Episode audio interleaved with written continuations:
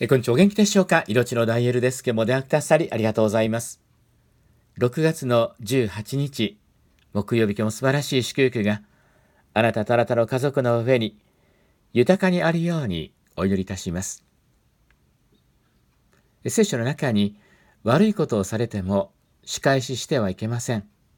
主があなたを救うのを待ち望みなさいと記されています。これは知恵の泉20章の22節の言葉、リビングバイブルでお読みしました。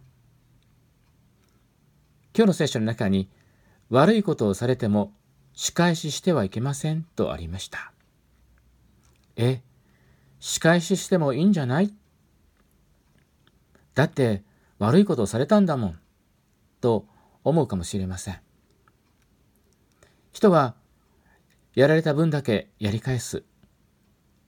そういう思いがあります。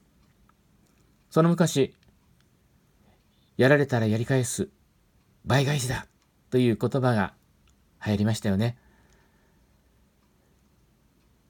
やられたらやり返す。それが2倍、3倍、4倍。そうなっていくと、どういうことが起こるでしょうか。確かに、その時には、してやったりと思うんですけども、向こうだってやはり同じ思いを持つわけです。やられたらやり返す。さらに倍返しだ。その繰り返しは何を生み出すでしょうか結局、幸せは生み出さないんです。やられたらやり返す。やられたらやり返す。その繰り返しで、そこは不幸のスパイラル。負の連鎖がもう始まっているんですよね。